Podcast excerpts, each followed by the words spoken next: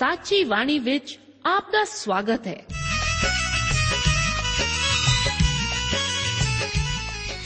ਪ੍ਰਿय ਸ਼੍ਰੋਤਾ, ਇਹ ਸਾਚੀ ਬਾਣੀ ਕੀ ਹੈ? ਹੋਰ ਇਹ ਸਾਨੂੰ ਕਿੱਥੇ ਮਿਲੂਗੀ? ਇਹ ਸਾਚੀ ਬਾਣੀ ਦਾ ਸਾਡੇ ਜੀਵਨ ਵਿੱਚ ਲਾਭ ਕੀ ਹੈ? ਇਹਦਾ ਸਾਡੇ ਜੀਵਨ ਵਿੱਚ ਮੋਲ ਕੀ ਹੈ? ਇਹ ਸਾਰੇ ਪ੍ਰਸ਼ਨਾਂ ਦਾ ਉੱਤਰ ਸਾਨੂੰ ਇੱਕੋ ਹੀ ਜਗ੍ਹਾ ਲੱਭ ਸਕਦਾ ਹੈ ਤੇ ਉਹ ਹੈ ਜੀਵਤ ਵਚਨ ਧਰਮ ਸ਼ਾਸਤਰ ਬਾਈਬਲ। ਉਹੀ ਜੀਵਿਤ ਵਚਨ ਦਾ ਅਸੀਂ ਇਸ ਕਾਰਜਕ੍ਰਮ ਵਿੱਚ ਅਧਿਐਨ ਕਰਾਂਗੇ। ਤੇ ਹੁਣ ਪਵਿੱਤਰ ਸ਼ਾਸਤਰ ਬਾਈਬਲ ਦਾ ਅਧਿਐਨ ਸ਼ੁਰੂ ਕਰਨ ਤੋਂ ਪਹਿਲਾਂ ਅਸੀਂ ਆਪਣੇ ਮਨਾਂ ਨੂੰ ਤਿਆਰ ਕਰੀਏ ਇਸ ਭਜਨ ਨਾਲ।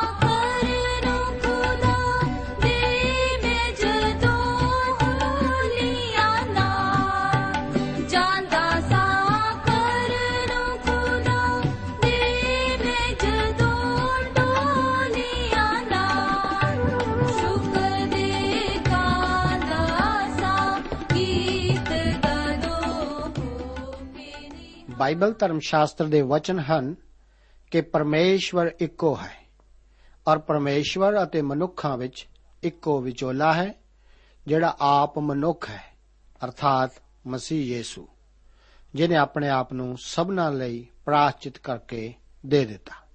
ਪਿਆਰੇ ਮਿੱਤਰੋ, ਬਾਈਬਲ ਧਰਮ ਸ਼ਾਸਤਰ ਦੇ ਇਸ ਅਧਿਨ ਪ੍ਰੋਗਰਾਮ ਵਿੱਚ ਅੱਜ ਲੇਵੀਆਂ ਦੀ ਪੁਸਤਕ 26 ਅਧਿਆਏ ਉਸ ਦੀਆਂ 1 ਤੋਂ ਲੈ ਕੇ 46 ਆਇਤਾਂ ਤੱਕ ਦੇ ਵਚਨਾਂ ਬਾਰੇ ਅਧਿਐਨ ਕਰਨ ਲਈ ਮੈਂ ਆਪ ਦਾ ਸਵਾਗਤ ਕਰਦਾ ਹਾਂ।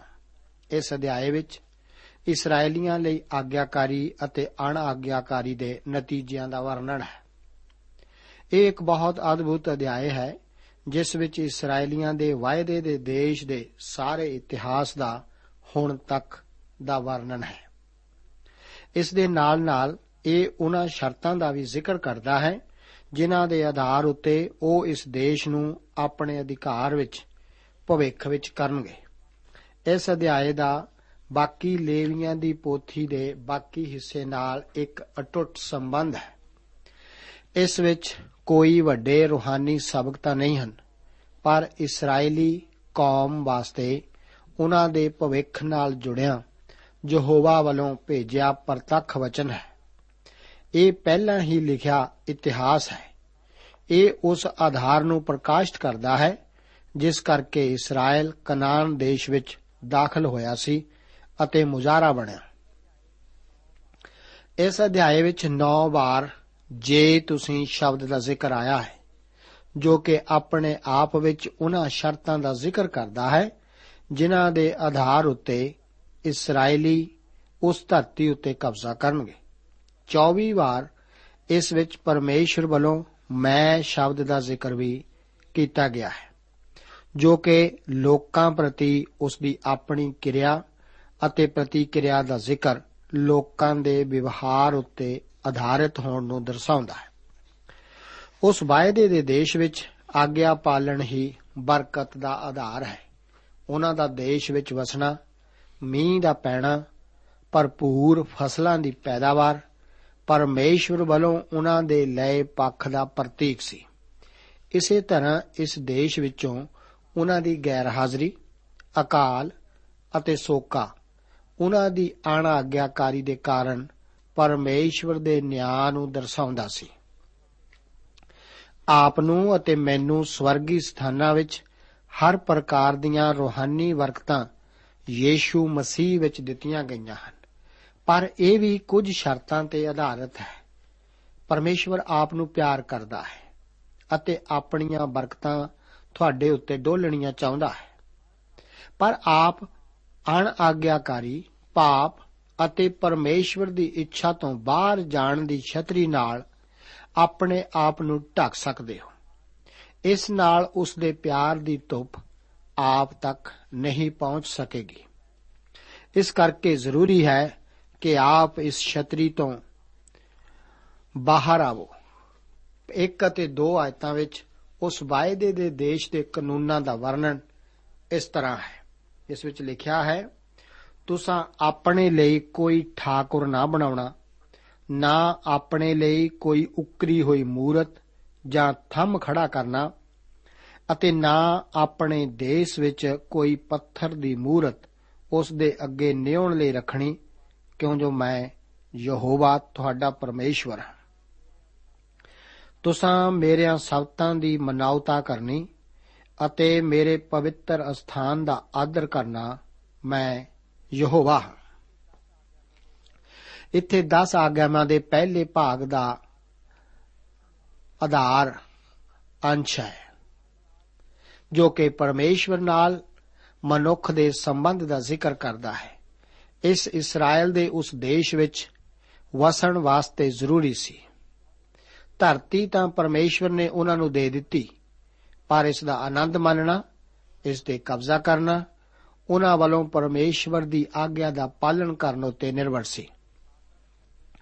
ਉਹਨਾਂ ਨੂੰ ਠਾਕਰ ਅਤੇ ਉਕਰੀ ਹੋਈ ਮੂਰਤ ਬਣਾਉਣ ਦੀ ਮਨਾਹੀ ਸੀ। ਇਬਰਾਨੀ ਭਾਸ਼ਾ ਵਿੱਚ ਮੂਰਤ ਨੂੰ ਐਲੀਲਮ ਭਾਵ ਕੁਝ ਵੀ ਨਹੀਂ, ਅੰਗਰੇਜ਼ੀ 'ਚ ਜਿਸ ਨੂੰ ਨਥਿੰਗ ਆਖਦੇ ਹਾਂ, ਉਹ ਕਿਹਾ ਜਾਂਦਾ ਸੀ। ਭਾਵ ਕੁਝ ਵੀ ਨਹੀਂ। ਕੁਝ ਵੀ ਨਹੀਂ ਨੂੰ ਬਣਾਉਣਾ ਕਾਫੀ ਮੁਸ਼ਕਲ ਹੈ। ਪਰ ਮੇਰੇ ਦੋਸਤੋ, ਬਹੁਤ ਸਾਰੇ ਲੋਕ ਹਨ ਜੋ ਪਰਮੇਸ਼ਵਰ ਨਾਲ ਆਪਣੇ ਸੰਬੰਧ ਨੂੰ ਕੁਝ ਵੀ ਨਹੀਂ ਬਣਾਈ ਬੈਠੇ ਹਨ। ਜੋ ਵੀ ਪਰਮੇਸ਼ਵਰ ਦੀ ਥਾਂ ਨੂੰ ਮੱਲੀ ਬੈਠਾ ਹੈ, ਉਹੀ ਤਾਂ ਕੁਝ ਵੀ ਨਹੀਂ ਹੈ। ਲੋਕਾਂ ਨੂੰ ਹਰ ਤਰ੍ਹਾਂ ਦੀ ਮੂਰਤ ਦੀ ਪੂਜਾ ਕਰਨ ਅਤੇ ਕਿਸੇ ਮੂਰਤ ਦੇ ਅੱਗੇ ਪੂਜਾ ਕਰਨ ਦੀ ਮਨਾਹੀ ਸੀ। ਇਸੇ ਦੇ ਨਾਲ-ਨਾਲ ਸਬਤਾਂ ਦੀ ਮਨਾਉਤ ਕਰਨ ਅਤੇ ਪਰਮੇਸ਼ਵਰ ਦੇ ਪਵਿੱਤਰ ਸਥਾਨ ਦਾ ਆਦਰ ਕਰਨ ਦਾ ਵੀ ਹੁਕਮ ਸੀ। ਇਸ ਤੋਂ ਬਾਅਦ 3 ਤੋਂ ਲੈ ਕੇ 13 ਆਇਤਾਂ ਦੇ ਵਚਨਾਂ ਵਿੱਚ ਬਰਕਤਾਂ ਦੇ ਵਾਅਦੇ ਦਾ ਜ਼ਿਕਰ ਇਸ ਤਰ੍ਹਾਂ ਲਿਖਿਆ ਗਿਆ ਹੈ। ਇੱਥੇ ਆਖਿਆ ਗਿਆ ਹੈ ਜੇ ਤੁਸੀਂ ਮੇਰੀਆਂ ਵਿਧਾਂ ਵਿੱਚ ਚੱਲ ਕੇ ਮੇਰੇ ਹੁਕਮਾਂ ਨੂੰ ਮੰਨੋਗੇ ਅਤੇ ਪੂਰਾ ਕਰੋਗੇ, ਤਾਂ ਮੈਂ ਤੁਹਾਨੂੰ ਵੇਲੇ ਸਿਰ ਮੀਂਹ ਦੇਵਾਂਗਾ ਅਤੇ ਧਰਤੀ ਆਪਣੀ ਖੱਟੀ ਦੇਵੇਗੀ ਅਤੇ ਧਰਤੀ ਦੇ ਬਿਰਸ਼ ਫਲ ਉਗਾਉਣਗੇ। ਅਤੇ ਤੁਹਾਡਾ ਗਾਹ ਪਾਉਣਾ ਦਾਖਾਂ ਦੇ ਤੋੜਨ ਤਾਈਂ ਰਹੇਗਾ ਅਤੇ ਦਾਖਾਂ ਦਾ ਤੋੜਨਾ ਬੀਜਣ ਦੇ ਵੇਲੇ ਤਾਈਂ ਰਹੇਗਾ ਅਤੇ ਤੁਸੀਂ ਆਪਣੀ ਰੋਟੀ ਰੱਜ ਕੇ ਖਾਓਗੇ। ਅਤੇ ਆਪਣੇ ਦੇਸ਼ ਵਿੱਚ ਸੁੱਖ ਨਾਲ ਰਹੋਗੇ।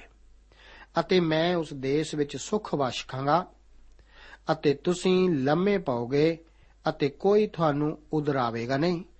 ਅਤੇ ਮੈਂ ਮਾੜੇ ਦਰਿੰਦੇ ਦੇਸ਼ ਵਿੱਚੋਂ ਕੱਢਾਂਗਾ ਅਤੇ ਤਲਵਾਰ ਤੁਹਾਡੇ ਦੇਸ਼ ਵਿੱਚੋਂ ਨਾ ਲੰਘੇਗੀ।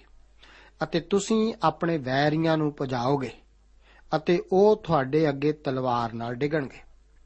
ਅਤੇ ਪੰਜ ਤੁਹਾਡੇ ਵਿੱਚੋਂ 100 ਨੂੰ ਭਜਾਉਣਗੇ ਅਤੇ 100 ਤੁਹਾਡੇ ਵਿੱਚੋਂ 10000 ਨੂੰ ਭਜਾਉਣਗੇ ਅਤੇ ਤੁਹਾਡੇ ਵੈਰੀ ਤੁਹਾਡੇ ਅੱਗੇ ਤਲਵਾਰ ਨਾਲ ਡਿਗਣਗੇ। ਮੈਂ ਤੁਹਾਡੀ ਵੱਲ ਧਿਆਨ ਕਰਾਂਗਾ ਅਤੇ ਤੁਹਾਨੂੰ ਫਲਾਵਾਂਗਾ ਅਤੇ ਤੁਹਾਨੂੰ ਵਧਾਵਾਂਗਾ ਅਤੇ ਤੁਹਾਡੇ ਨਾਲ ਆਪਣਾ ਨੇਮ ਕਾਇਮ ਰੱਖਾਂਗਾ ਅਤੇ ਤੁਸੀਂ ਪੁਰਾਣਿਆਂ ਪਦਾਰਥਾਂ ਨੂੰ ਖਾਓਗੇ ਅਤੇ ਨਵੇਂ ਪਦਾਰਥ ਦੇ ਕਾਰਨ ਪੁਰਾਣਿਆਂ ਪਦਾਰਥਾਂ ਨੂੰ ਕੱਢੋਗੇ। ਅਤੇ ਮੈਂ ਆਪਣਾ ਡੇਰਾ ਤੁਹਾਡੇ ਵਿੱਚ ਖਲਿਆਰਾਂਗਾ ਅਤੇ ਮੇਰਾ ਜੀ ਤੁਹਾਨੂੰ ਮਾੜੇ ਨਾ ਸਮਝੇਗਾ ਅਤੇ ਮੈਂ ਤੁਹਾਡੇ ਨਾਲ ਹੀ ਤੁਰਾਂਗਾ ਅਤੇ ਤੁਹਾਡਾ ਪਰਮੇਸ਼ਵਰ ਬਣਾਗਾ ਅਤੇ ਤੁਸੀਂ ਮੇਰੇ ਲੋਕ ਬਣੋਗੇ। ਮੈਂ ਉਹ ਯਹੋਵਾ ਤੁਹਾਡਾ ਪਰਮੇਸ਼ਵਰ ਹਾਂ, ਜੋ ਤੁਹਾਨੂੰ ਮਿਸਰ ਦੇ ਦੇਸ਼ੋਂ ਕੱਢ ਲਿਆ ਜੋ ਤੁਸੀਂ ਉਹਨਾਂ ਦੇ ਦਾਸ ਨਾ ਰਹੋ।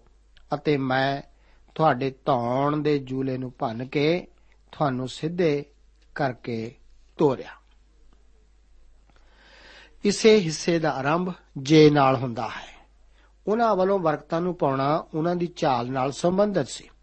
ਧਰਤੀ ਉੱਤੇ ਕਬਜ਼ਾ ਕਰਨਾ, ਪਰਮੇਸ਼ਵਰ ਦੁਆਰਾ ਆਪਣੀ ਦਰਸਾਈ ਇੱਛਾ ਦੇ ਆਗਿਆ ਪਾਲਣ ਉੱਤੇ ਨਿਰਭਰ ਸੀ। ਪਰਮੇਸ਼ਵਰ ਉਹਨਾਂ ਨੂੰ ਆਜ਼ਾਦ ਇੱਛਾ ਦਿੰਦਾ ਹੈ। ਜੇ ਉਹ ਆਗਿਆ ਪਾਲਣ ਕਰਨ, ਪਰਮੇਸ਼ਵਰ ਉਹਨਾਂ ਨੂੰ ਬਰਕਤ ਦੇਵੇਗਾ। ਵਾਰਿਸ਼ ਪਰਮੇਸ਼ਵਰ ਦੀ ਬਰਕਤ ਦਾ ਉਹਨਾਂ ਵਾਸਤੇ ਪਹਿਲਾ ਸਬੂਤ ਸੀ। ਇਸ ਬਾਰੇ ਬੇਵਸਥਾ ਸਾਰ ਅਤੇ ਨਵੀਆਂ ਦੁਆਰਾ ਵੀ ਦੁਹਰਾਇਆ ਗਿਆ ਹੈ। ਹਿਜਕੀਲ ਨਬੀ ਦੀ ਪੁਸਤਕ 34 ਅਧਿਆਏ ਉਸ ਦੀਆਂ 26 ਅਤੇ 27 ਆਇਤਾਂ ਦੇ ਵਚਨ ਹਨ ਕਿ ਮੈਂ ਉਹਨਾਂ ਨੂੰ ਅਤੇ ਉਹਨਾਂ ਸਥਾਨਾਂ ਨੂੰ ਜੋ ਮੇਰੇ ਪਰਬਤ ਦੇ ਆਲੇ ਦੁਆਲੇ ਹਨ, ਬਰਕਤ ਦਾ ਕਾਰਨ ਬਣਾਵਾਂਗਾ। ਅਤੇ ਸਮੇਂ ਸਿਰ ਮੀਂਹ ਵਰਾਵਾਂਗਾ। ਬਰਕਤ ਦੀ ਵਰਖਾ ਵਰੇਗੀ ਅਤੇ ਖੇਤ ਦੇ ਰੁੱਖ ਆਪਣਾ ਮੇਵਾ ਦੇਣਗੇ ਅਤੇ ਧਰਤੀ ਆਪਣੀ ਪੈਦਾਵਾਰ ਦੇਵੇਗੀ ਅਤੇ ਉਹ ਸੁਖ ਨਾਲ ਆਪਣੀ ਭੂਮੀ ਵਿੱਚ ਵਸਣਗੇ। ਅਤੇ ਜਦੋਂ ਮੈਂ ਉਹਨਾਂ ਦੀ ਪੰਜਾਲੀ ਦੀ ਰੱਸੀ ਖੋਲਾਂਗਾ ਅਤੇ ਉਹਨਾਂ ਦੇ ਹੱਥੋਂ ਜਿਹੜੇ ਉਹਨਾਂ ਨੂੰ ਗੁਲਾਮ ਬਣਾਉਂਦੇ ਸਨ ਛੁਡਾਵਾਂਗਾ ਤਾਂ ਉਹ ਜਾਣਨਗੇ ਕਿ ਮੈਂ ਯਹੋਵਾ ਹਾਂ। ਇਸਰਾਇਲ ਵਾਸਤੇ ਇਹ ਦਿਨ ਆਉਣਾ ਅਜੇ ਬਾਕੀ ਹੈ।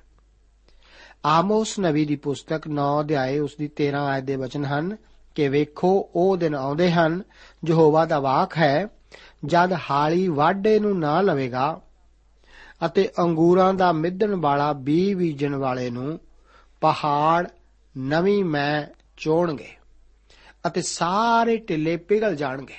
ਇਸرائیਲੀਆਂ ਵਾਸਤੇ ਪਰਮੇਸ਼ਵਰ ਦਾ ਵਾਅਦਾ ਧਰਤੀ ਉੱਤੇ ਕਬਜ਼ਾ ਕਰਨ, ਬਰਕਤਾਂ, ਫਲਦਾਇਕਤਾ ਅਤੇ ਸ਼ਾਂਤੀ ਜਾਂ ਸੁੱਖ ਦਾ ਹੈ।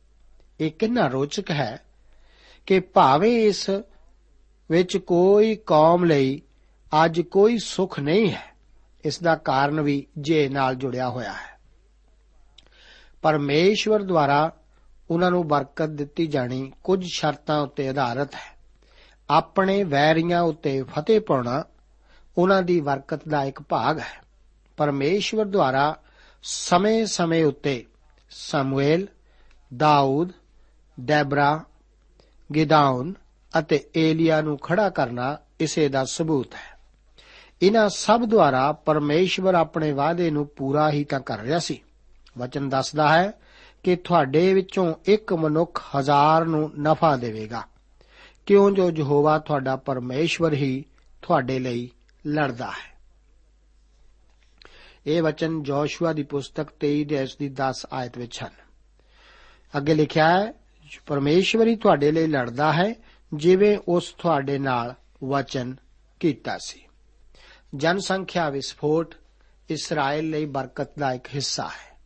ਇਹ ਉਹਨਾਂ ਲਈ ਭੋਜਨ ਦੀ ਸਮੱਸਿਆ ਨੂੰ ਖੜਾ ਨਹੀਂ ਕਰੇਗਾ ਕਿਉਂਕਿ ਪਰਮੇਸ਼ਵਰ ਭੋਜਨ ਨੂੰ ਇੰਨਾ ਵਧਾਵੇਗਾ, ਨਵੇਂ ਅਨਾਜ ਨੂੰ ਭਰਨ ਲਈ ਪੁਰਾਣੇ ਨੂੰ ਹਟਾਇਆ ਜਾਵੇਗਾ।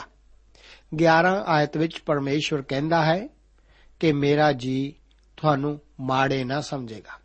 ਪਰ ਇਸ ਦਾ ਅਰਥ ਇਹ ਨਹੀਂ ਕਿ ਪਰਮੇਸ਼ਵਰ ਪਾਪ ਨੂੰ ਵੀ ਮਾੜਾ ਨਹੀਂ ਸਮਝੇਗਾ। ਉਹ ਪਾਪ ਨਾਲ ਕਿਸੇ ਦੀ ਜ਼ਿੰਦਗੀ ਵਿੱਚ ਵੀ ਸਮਝੌਤਾ ਨਹੀਂ ਕਰੇਗਾ। ਤੰਬੂ ਦਾ ਉਹਨਾਂ ਦੇ ਵਿਚਕਾਰ ਹੋਣਾ ਵੀ ਬਰਕਤ ਦਾ ਸਬੂਤ ਸੀ। ਇਹ ਭਵਿੱਖ ਲਈ ਇੱਕ ਮਹਾਨ ਆਸ ਹੈ। ਪ੍ਰਕਾਸ਼ ਦੀ ਪੋਥੀ 21 ਅਧਿਆਏ ਦੀ 3 ਆਇਤ ਦੇ ਵਚਨ ਹਨ ਕਿ ਵੇਖ, ਪਰਮੇਸ਼ਵਰ ਦਾ ਡੇਰਾ ਮਨੁੱਖਾਂ ਦੇ ਨਾਲ ਹੈ ਅਤੇ ਉਹ ਉਹਨਾਂ ਨਾਲ ਡੇਰਾ ਕਰੇਗਾ ਅਤੇ ਉਹ ਉਸ ਦੀ ਪਰਜਾ ਹੋਣਗੇ ਅਤੇ ਪਰਮੇਸ਼ਵਰ ਆਪ ਉਹਨਾਂ ਦੇ ਨਾਲ ਰਹੇਗਾ।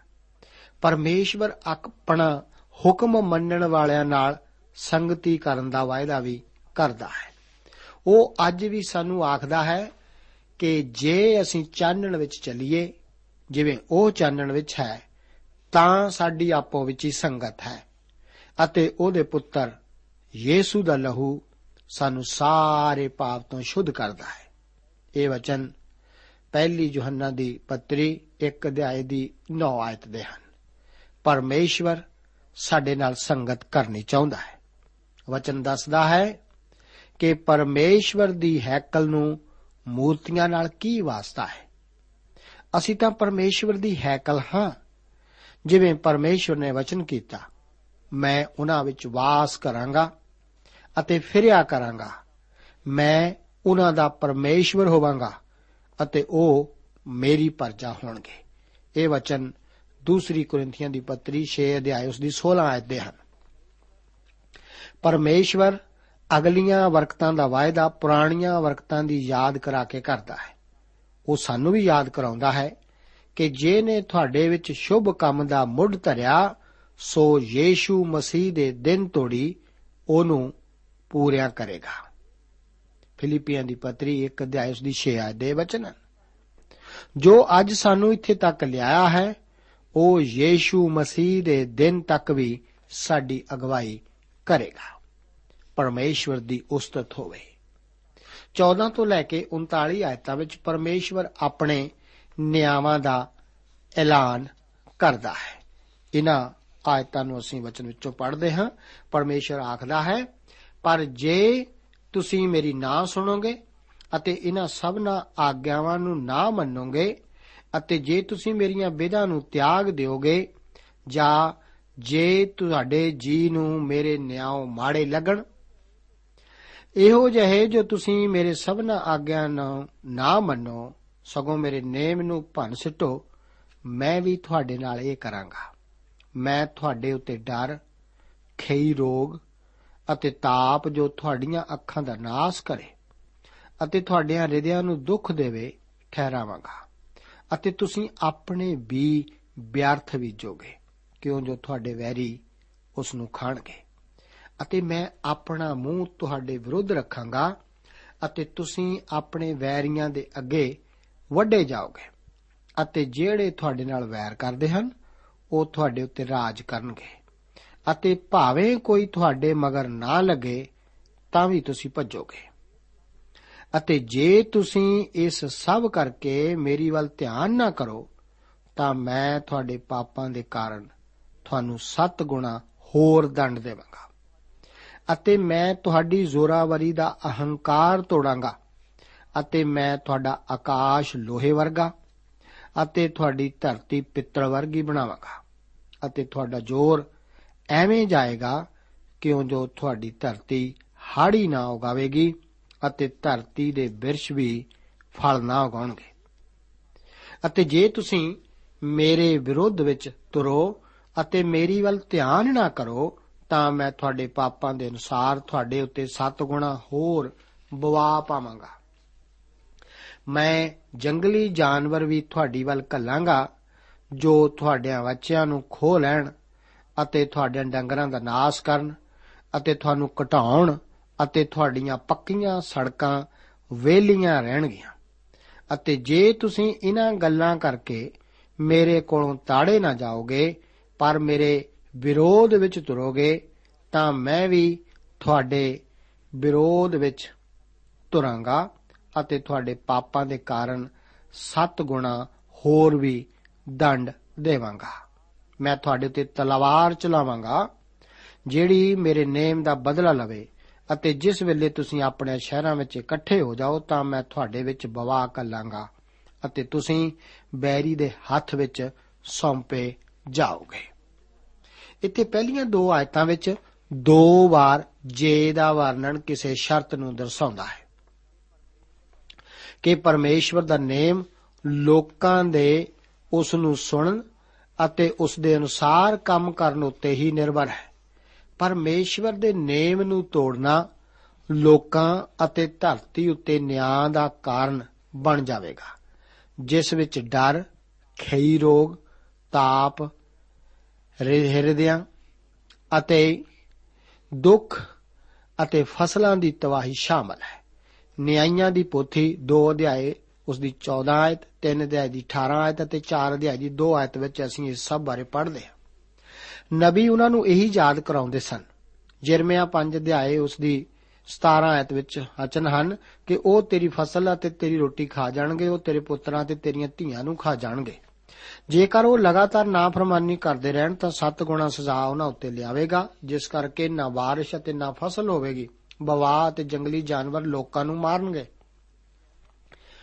ਨਿਆਂਇਆਂ ਦੀ ਪੋਥੀ ਵਿੱਚ ਅਸੀਂ ਦੇਖਦੇ ਹਾਂ ਕਿ ਇਹ ਸਭ ਕੁਝ ਇਸرائیਲੀਆਂ ਉੱਤੇ ਹੋਇਆ।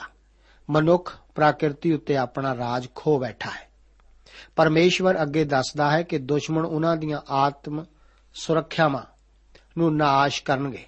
ਅਤੇ ਲੋਕ ਮਹਾਮਾਰੀਆਂ ਨਾਲ ਮਰ ਜਾਣਗੇ। ਇਹ ਸਭ ਦਾ ਨਤੀਜਾ ਉਹਨਾਂ ਨੂੰ ਅੰਤ ਵਿੱਚ ਗੁਲਾਮੀ ਵਿੱਚ ਭੇਜਣਾ ਹੋਵੇਗਾ। ਪਰਮੇਸ਼ਰ ਨੇ ਕੀ ਜਿਸ਼ਾਇਆ ਕੀ ਜਰਮਿਆ ਅਤੇ ਕੀ ਜਹਿਜ਼ਕਲ ਸਭ ਨਵੀਆਂ ਦੁਆਰਾ ਉਹਨਾਂ ਨੂੰ ਇਸ ਸਭ ਦੀ ਚੇਤਾਵਨੀ ਦਿੱਤੀ। ਪਰ ਇਹ ਸਭ ਕੁਝ ਇਸرائیਲੀਆਂ ਨਾਲ ਵਾਪਰਿਆ। ਪ੍ਰਕਾਸ਼ ਦੀ ਪੋਥੀ ਦੇ 6 ਅਧਿਆਏ ਵਿੱਚ ਮਹਾਕਲੇਸ਼ ਦੇ ਸਮੇਂ ਵਿੱਚ ਇਸ ਦੇ ਦੁਆਰਾ ਵਾਪਰਨ ਦਾ ਜ਼ਿਕਰ ਹੈ। 27 ਤੋਂ 29 ਆਇਤਾਂ ਦੇ ਸਾਰੇ ਭਿਆਨਕ ਦੁੱਖ ਉਹਨਾਂ ਉੱਤੇ ਆਏ, ਜਿਨ੍ਹਾਂ ਦੀ ਕਲਪਨਾ ਵੀ ਕੋਈ ਨਹੀਂ ਕਰ ਸਕਦਾ।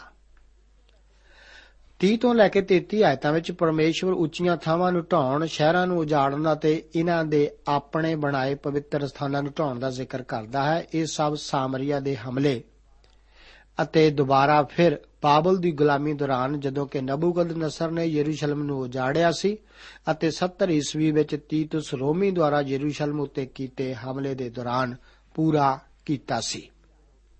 33 ਆਇਤ ਇਸ ਦੇਸ਼ ਦੇ ਪਿਛਲੇ 1900 ਸਾਲਾਂ ਦੇ ਇਤਿਹਾਸ ਦੀ ਹੀ ਤਸਵੀਰ ਹੈ। ਪਰਮੇਸ਼ਵਰ ਜੋ ਵੀ ਆਖਦਾ ਹੈ ਉਸ ਨੂੰ ਜ਼ਰੂਰ ਪੂਰਾ ਵੀ ਕਰਦਾ ਹੈ।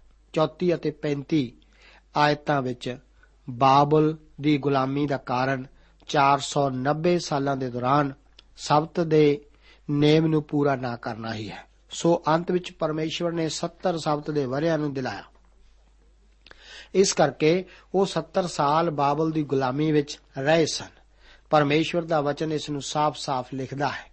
ਇਸ ਦੇ ਬਾਰੇ ਆਪ ਦੂਸਰੀ ਇਤਿਹਾਸ ਦੀ ਪੁਸਤਕ 36 ਅਧਿਆਏ ਦੀ 21 ਆਇਤ ਦੇ ਬਚਨਾਂ ਵਿੱਚ ਪੜ੍ਹ ਸਕਦੇ ਹੋ।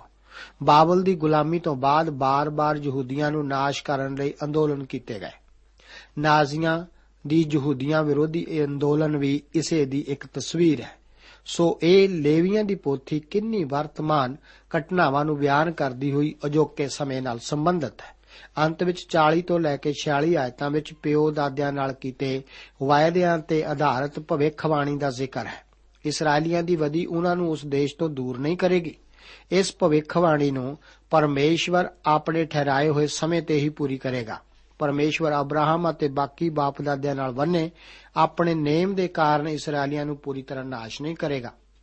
ਕੂਚ ਦੀ ਪੋਥੀ ਵਿੱਚ ਅਸੀਂ ਦੇਖਦੇ ਹਾਂ ਕਿ ਜਦੋਂ ਇਸرائیਲੀ ਮਿਸਰ ਦੀ ਗੁਲਾਮੀ ਵਿੱਚ ਸਨ ਤਦ ਪਰਮੇਸ਼ਵਰ ਨੇ ਉਹਨਾਂ ਦੀ ਰੋਣ ਦੀ ਆਵਾਜ਼ ਨੂੰ ਸੁਣਿਆ ਤੇ ਉਸਨੇ ਅਬਰਾਹਮ, ਇਸਹਾਕ ਅਤੇ ਯਾਕੂਬ ਨਾਲ ਬੰਨੇ ਨੇਮ ਨੂੰ ਯਾਦ ਕੀਤਾ ਅਤੇ ਉਹਨਾਂ ਨੂੰ ਮਿਸਰ ਵਿੱਚੋਂ ਛੁਡਾਇਆ। ਹੁਣ ਪਰਮੇਸ਼ਰ ਉਹਨਾਂ ਨੂੰ ਦੱਸਦਾ ਹੈ ਕਿ ਜੇਕਰ ਉਹ ਆਗਿਆਕਾਰੀ ਬਣੇ ਰਹਿਣ ਤਾਂ ਉਹ ਇਸ ਦੇਸ਼ ਵਿੱਚ ਟਿਕ ਰੱਖਣਗੇ। ਨਹੀਂ ਤਾਂ ਉਹਨਾਂ ਦੇ ਤੋਬਾ ਕਰਨ ਨਾਲ ਹੀ ਉਹ ਦੁਬਾਰਾ ਉਸ ਦੇਸ਼ ਵਿੱਚ ਆ ਸਕਣਗੇ।